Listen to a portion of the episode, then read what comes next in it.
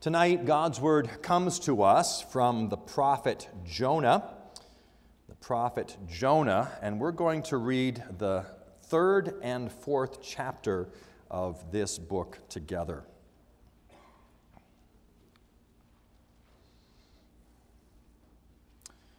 Jonah chapter 3, beginning at verse 1. What we hear now is God's word.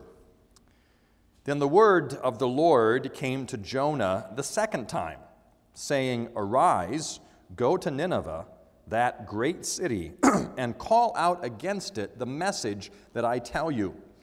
So Jonah arose and went to Nineveh, according to the word of the Lord. Now, Nineveh was an exceedingly great city, three days' journey in breadth. Jonah began to go into the city, going a day's journey.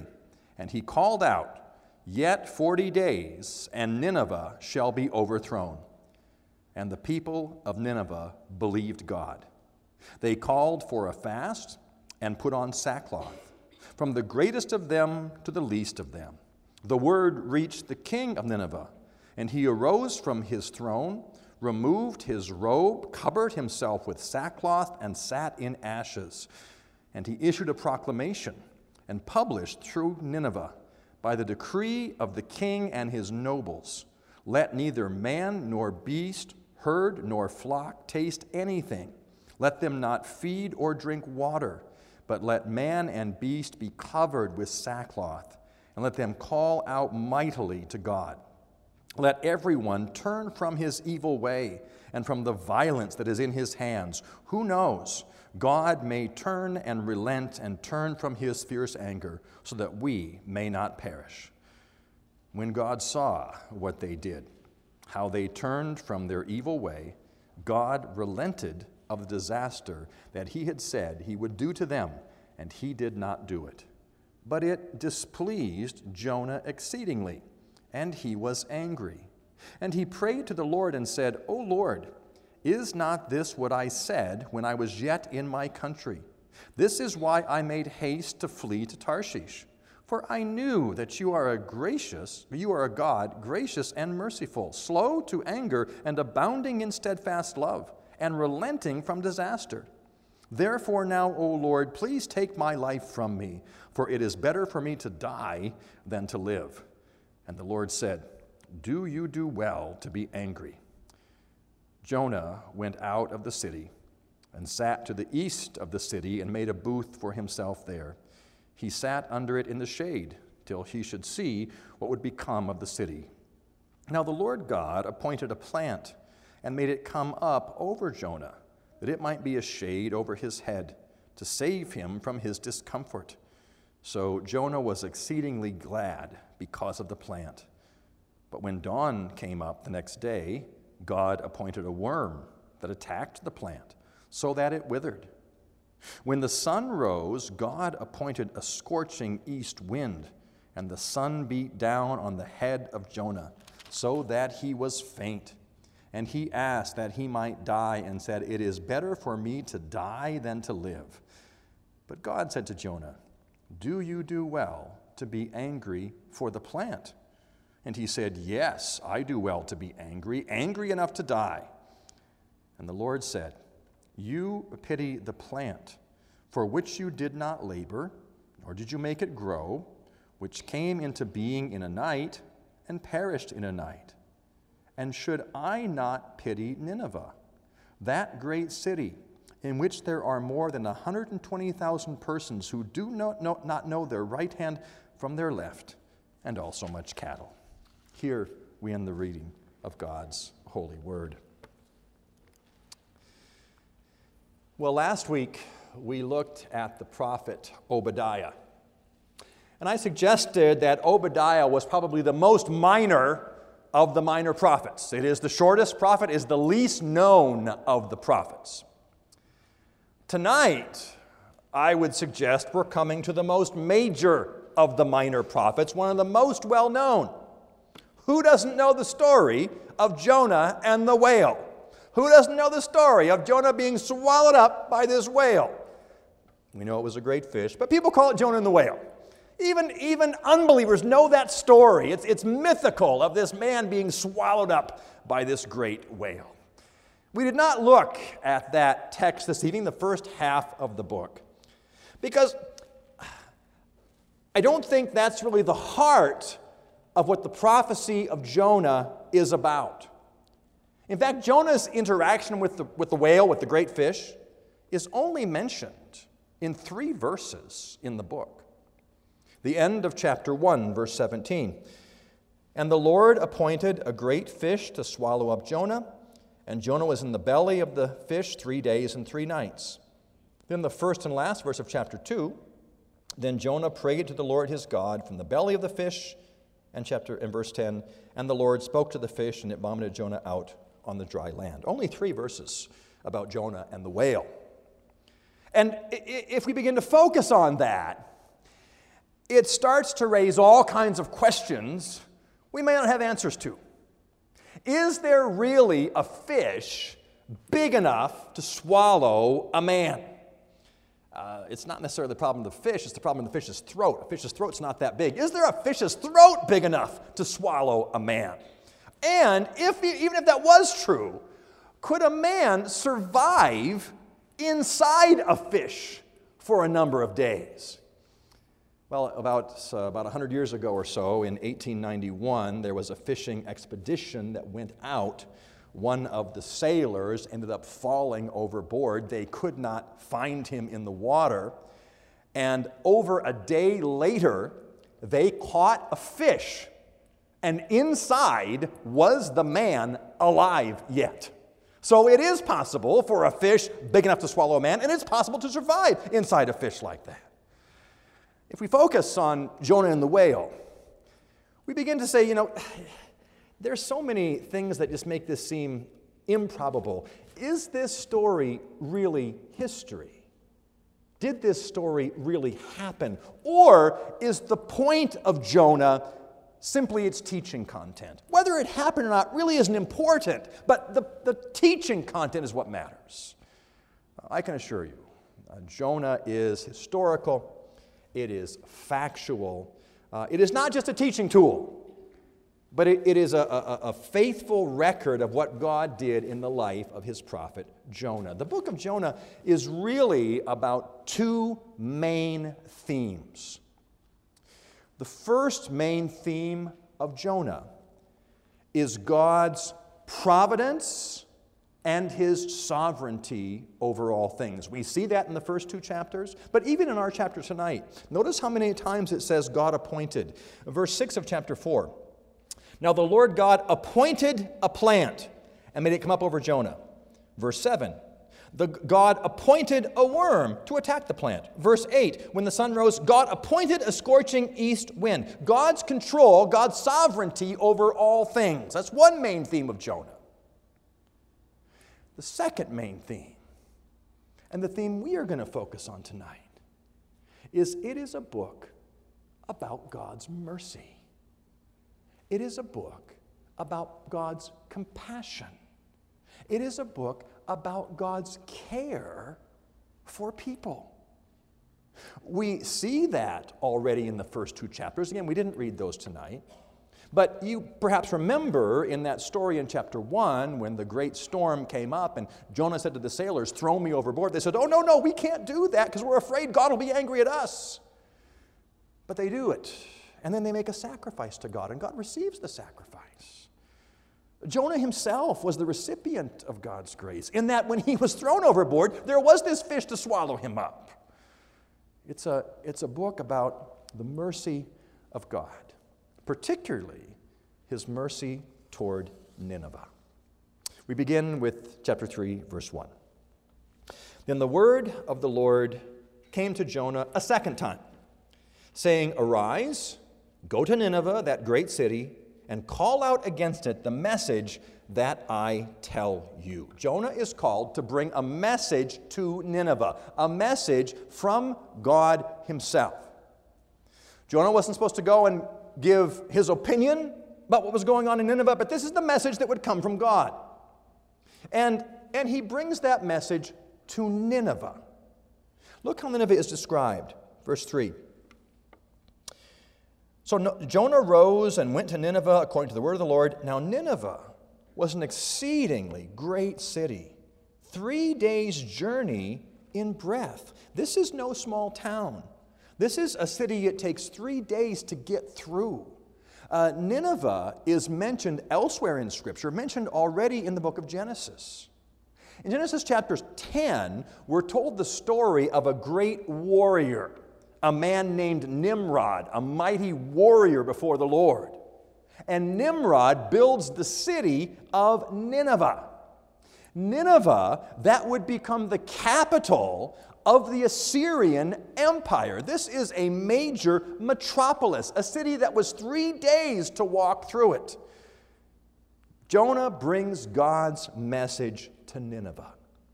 And what was that message from God? Verse 4 Jonah began to go into the city, going a day's journey, and he called out, Yet 40 days, and Nineveh shall be overthrown. That was the message God told him to bring. A message of warning of God's judgment a mere 40 days from now. Jonah doesn't water down the message. That's kind of a harsh way to begin uh, uh, introducing people to God. Yet 40 days will be destroyed. Jonah doesn't come and say, you know what? God loves you and has a wonderful plan for your life. That's not his message. That's not where he begins. God says to this great city, to this wicked city, you're to bring a message of judgment. Yet 40 days, and Nineveh will be overthrown. He doesn't come with a message. God wants to prosper you. God wants to bless you if only you'll put your trust in Him. Yet 40 days, Nineveh will be overthrown. That's the message God gave him to bring. And I can't help but think Jonah may have enjoyed that message. Think of who these people are. This is Nineveh. This is Assyria. This is those who were the oppressors of God's people. And so God's enemies are going to fall under the condemnation of God. Jonah comes and says, Yet 40 days, and Nineveh will be overthrown. That's the divine message he is called to bring. Doesn't pull any punches, doesn't sugarcoat it. God's judgment is coming. What happens when he brings that simple, clear message. Verse 5 And the people of Nineveh believed God. Amazing. He comes with this harsh word, this difficult word. God's going to come and judge you 40 days, that's all, and you'll be overthrown. And amazingly, the people believe God and act on their belief. They called for a fast and put, off, put on sackcloth from the greatest of them to the least of them. The people do this, the king does this. Verse 6 The word reached the king of Nineveh, and he rose from his throne, removed his robe, covered himself with sackcloth, and sat in ashes, a picture of repentance. And he issued a proclamation, published it through Nineveh by the decree of the king let not man or beast, herd or flock eat anything, not food or drink. They, they fasted to show their sorrow, but let everyone be covered with sackcloth. Let them call out mightily to God. Let everyone turn from his evil ways and from the violence of his hand. The king says, We have to repent, we have to change. God's judgment is coming. He says in verse 9, Who knows? God may turn and relent and turn from his fierce anger so that we do not perish. When I read this story, I know I shouldn't be, but I'm still surprised. I'm surprised at this reaction. Jonah comes declares the word of God, and people repent. He declares the word of judgment, and people repent. So often we want to, to water down the message, to make it more palatable to people. But God is a righteous God, and He will come with just judgment. And I, I sometimes think, I'm afraid to bring that message. How will it be perceived? But that, that clarity of who God is and what He does, surprised that God would bring about this response. This is the message that God uses. I shouldn't be surprised. I shouldn't be surprised. But whenever I read this story, I'm once again uh, amazed. This is how God works. And we see, we see how God responds. I shouldn't be surprised at this either. Verse 10. When God saw what they did, how they turned from their evil way, God relented of the disaster he had said he would do to them, and he did not do it. This should not surprise us. That when people call out, repent of their sins, change their ways, God does hear. And God does answer. He relents from the judgment he had said he would bring. Now, some would say, well, look, we can't trust the word of God. God says, I'm going to bring judgment, and then he changes his mind. God's kind of willy nilly we may not read this word of prophecy in isolation from every other word of prophecy. God's word is true. We read this prophecy in the light of the prophecy God gave by another one of his prophets, the prophet Jeremiah.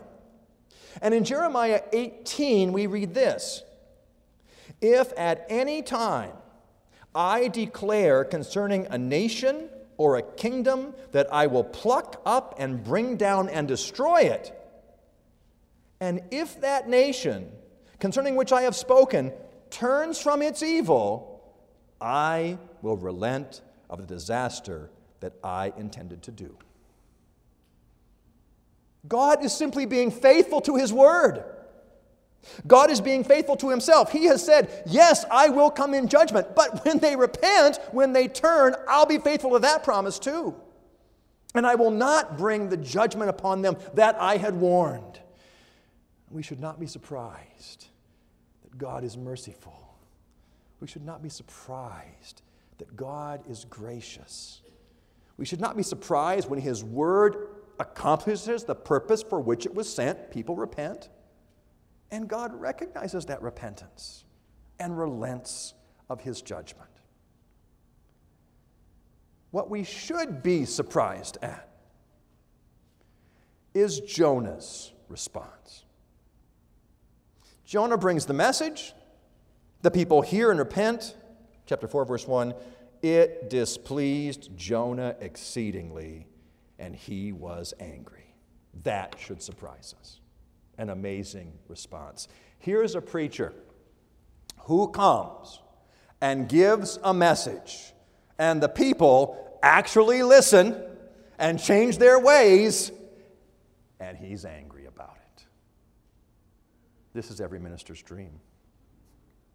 That when we bring the Word of God, uh, the Holy Spirit applies that to our hearts, to our lives, and we change the way that we live. We should be surprised at Jonah's response.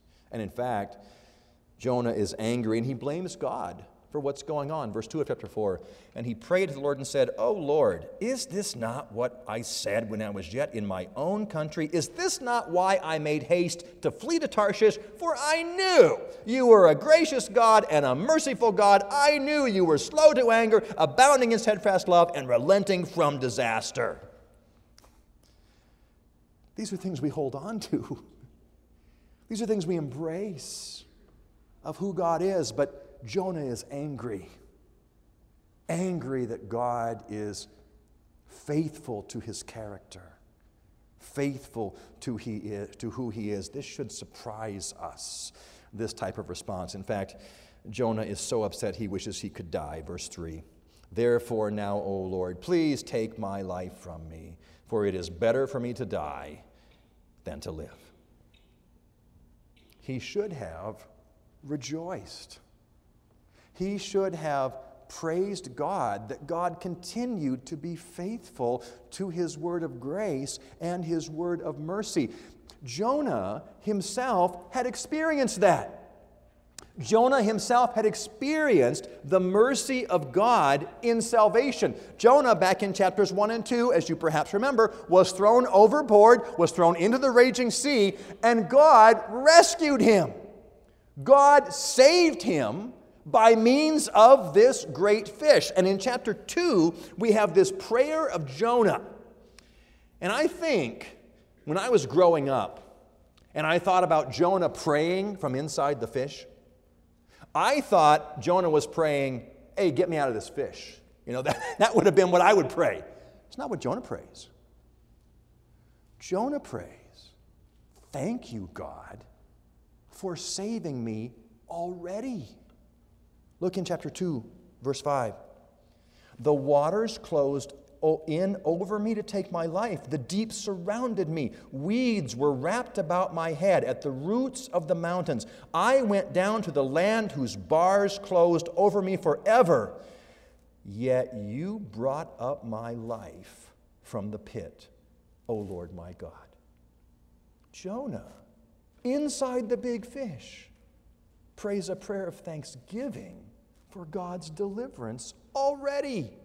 He ends that prayer, chapter 2, verse 9 Salvation belongs to the Lord.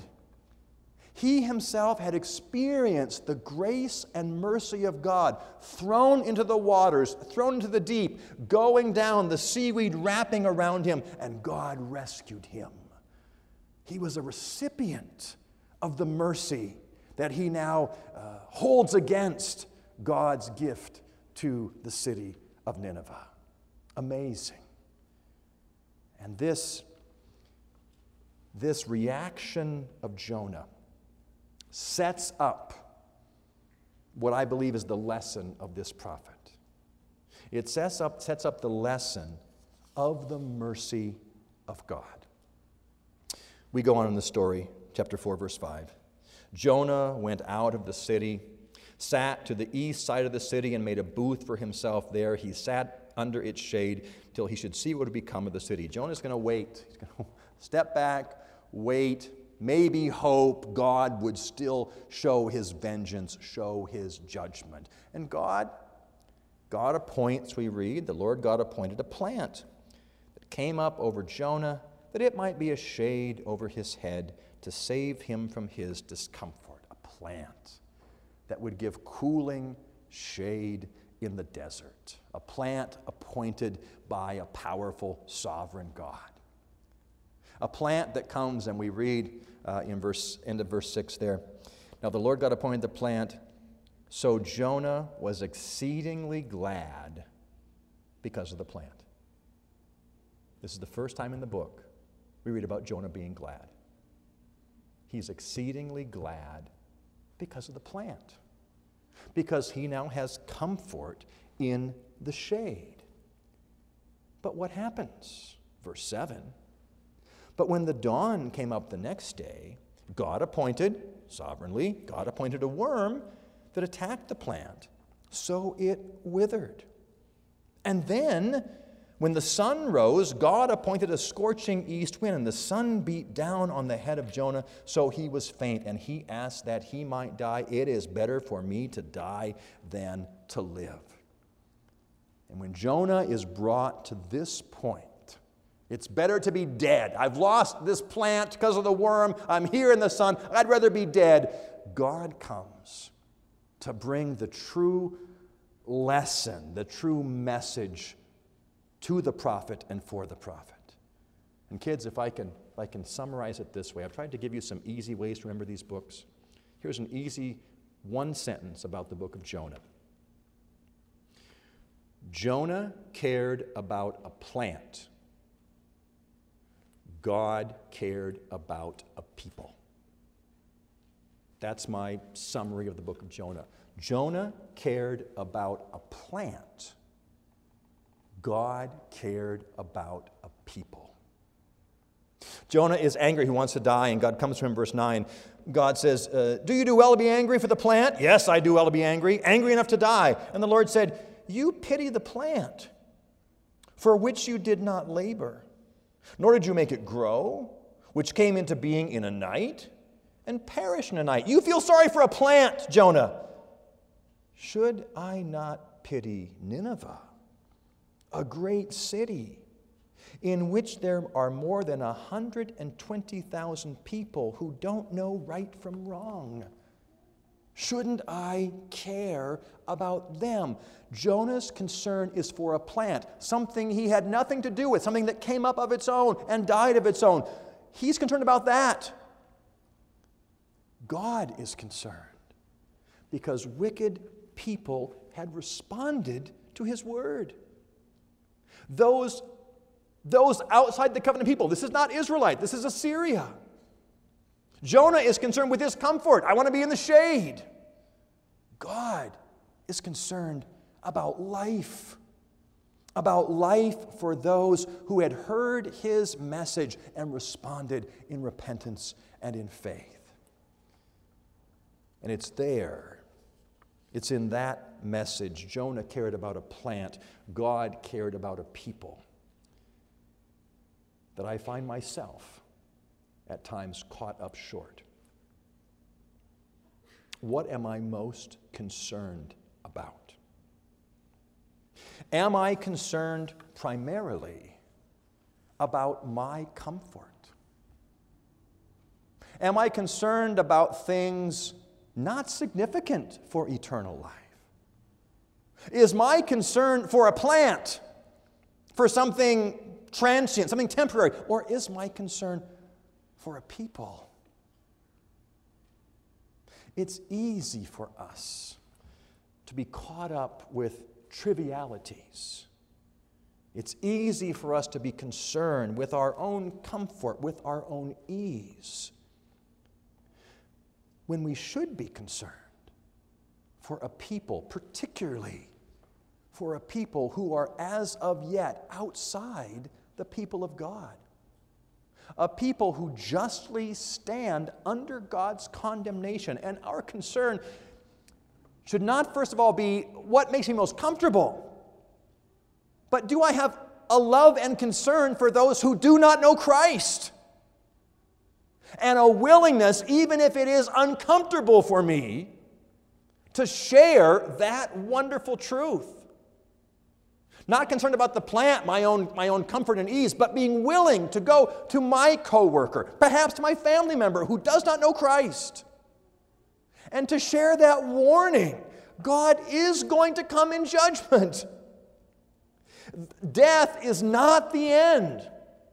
There's an eternity spent with the Lord or an eternity spent away from the Lord. And yet, too often, I think, too often, rather than sharing that sometimes difficult message, we're more concerned with our own comfort. We're concerned about the plant and not about the people. God calls us once again this evening. If you are here tonight, if you are still living in Nineveh, He warns you there is a final judgment coming. Place your hope and your trust and your faith in Jesus Christ. That is the only way, that is the only way to withstand the judgment of God. Yet 40 days and Nineveh will be destroyed. God will come and destroy all of those outside of his church. This book is a, a warning to us to be concerned about those outside. It's a warning to us who are in the covenant people not to be complacent not to get too comfortable with where we are, not to be concerned about the insignificant things of life, not to be concerned about the plant, but more about our people, those who have not yet heard. Jonah had received mercy. We have received the mercy of God. We are those who have been saved from an eternal death away from God, like being in the water, going down to the grave. God has rescued us. Should we not with joy share that same message with those around us. I know sometimes we work with somebody, a coworker or a neighbor or just an acquaintance, and we try to share the gospel and try to share the gospel, and they never seem to respond. And we throw up our hands and say, It would take a miracle for God to save this person. Don't ever forget. It took a miracle for God to save each and every one of us. The miracle of His grace, the miracle of His mercy. God cares about a people. Jonah, not just a story of Jonah and the whale, a story of the mercy, the compassion, the love of God. Yes, He will come in judgment. And the warning goes out. It goes out again this evening. But for all who repent, for all who put their faith in Jesus Christ, we will be brought through that judgment. What are we most concerned about? About a lost people in a city around us, or about our comfort, about our ease, about the plant? Are you concerned for a plant or concerned for a people? Let's join together in prayer. Lord our God, we thank you for this wonderful prophet. We thank you for the message that he brings, the fullness of that message. You are a God who is merciful, who is gracious, who is slow to anger, and abounding in loving kindness. Lord God, if we ever get complacent about that message, if we're ever more concerned about the plant than the people, forgive us. Open our mouths to speak your wonderful word, a word of mercy and grace and compassion, a word of warning of coming judgment, that you might continue to bring in each and every one of your own. Use us, O oh God, in that glorious purpose. Hear our prayer for Jesus' sake. Amen. We're going to turn to number 142 in the Trinity Psalter hymnal. Number 142 I cry for mercy to the Lord. To him I lift my voice in prayer. Before the Lord I bring my plea. To him my trouble I declare. I cry to you, O Lord my God. I say to you amid my strife, You are my trust, my hiding place, my portion in the land of life. We're going to sing verses 1 and then 4, 5, and 6. Verses 1, 4, 5, and 6 of 142. Let's stand together as we sing.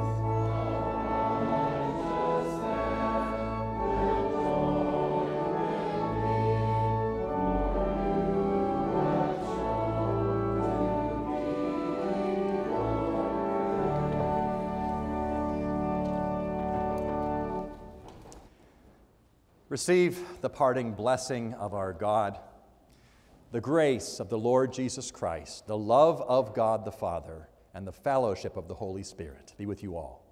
Amen.